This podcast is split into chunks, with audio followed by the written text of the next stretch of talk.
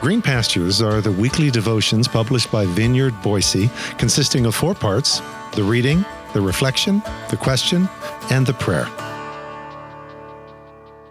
Green Pastures for Friday, December 22nd. Blessed are you among women.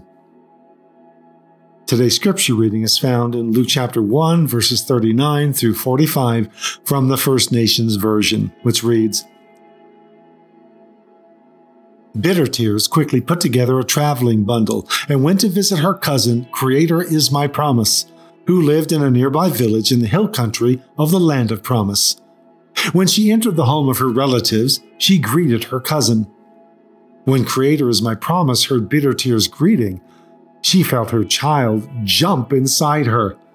She was filled with the Holy Spirit, and with a loud cry, she lifted her voice and spoke these blessing words to bitter tears.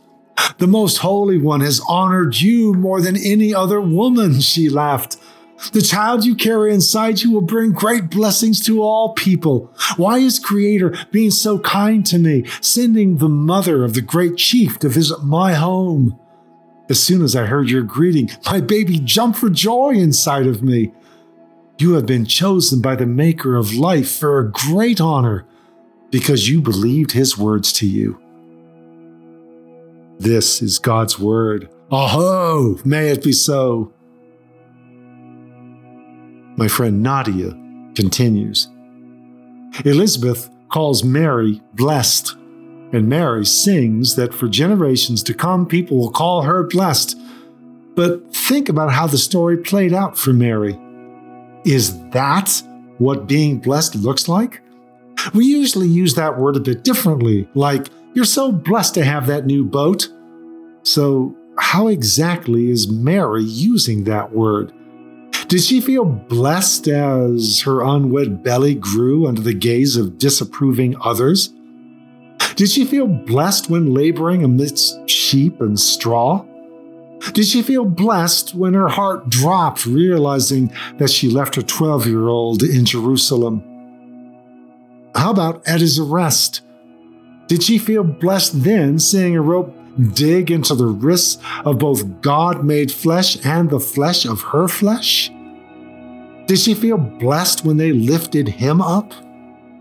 Blessed are you among women. But if that's what blessing is, I might have to pass. It was hard enough sending my oldest kid to middle school. Golgotha is a whole other matter.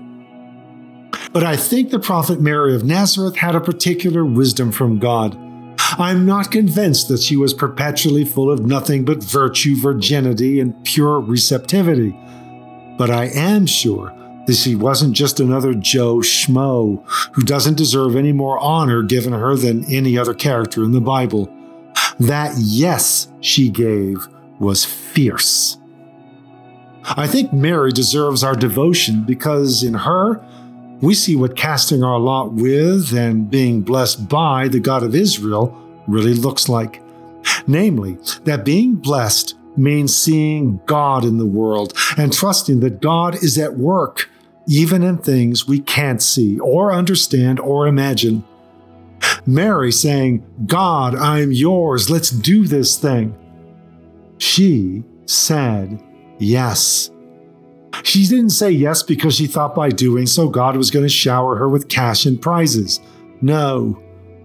Here's where this girl had some serious chops. She got something I really struggled to understand that getting a blessing is not the same as getting a present. She said yes, not based on the expectation of things being awesome for her, but based on the expectation that God can create something out of nothing. And the thing is, we just never know simply based on how our life feels if it is filled with blessing or not. So, as we pause for a moment of personal reflection and prayer, ponder being blessed means seeing God in the world and trusting that God is at work, even in things we can't see or understand or imagine. So, just how blessed are you? Lord. How easy it is to stop at the headline featuring in biblical lore, too often manly men dominating the show. Lead me beyond such headlines writ large and bold to the hidden figures in the byline, in the fine print, without whom the story would never have been told. Nor we here to tell it, or to hear it, or to live it. Tamar, Rahab, Ruth, Bathsheba, Mary. Help me not to airbrush them or brush by them or their stories, no matter how unsavory or scandalous the details at times, as they frequently weather the abuse and domination of an all too often heavy and abusive male hand, rising up as true mothers in Israel, rising to rock the cradle of the world, the new heavens and the new earth in which justice and mercy meet through the one born in Bethlehem on one starry, starry night. For your mercies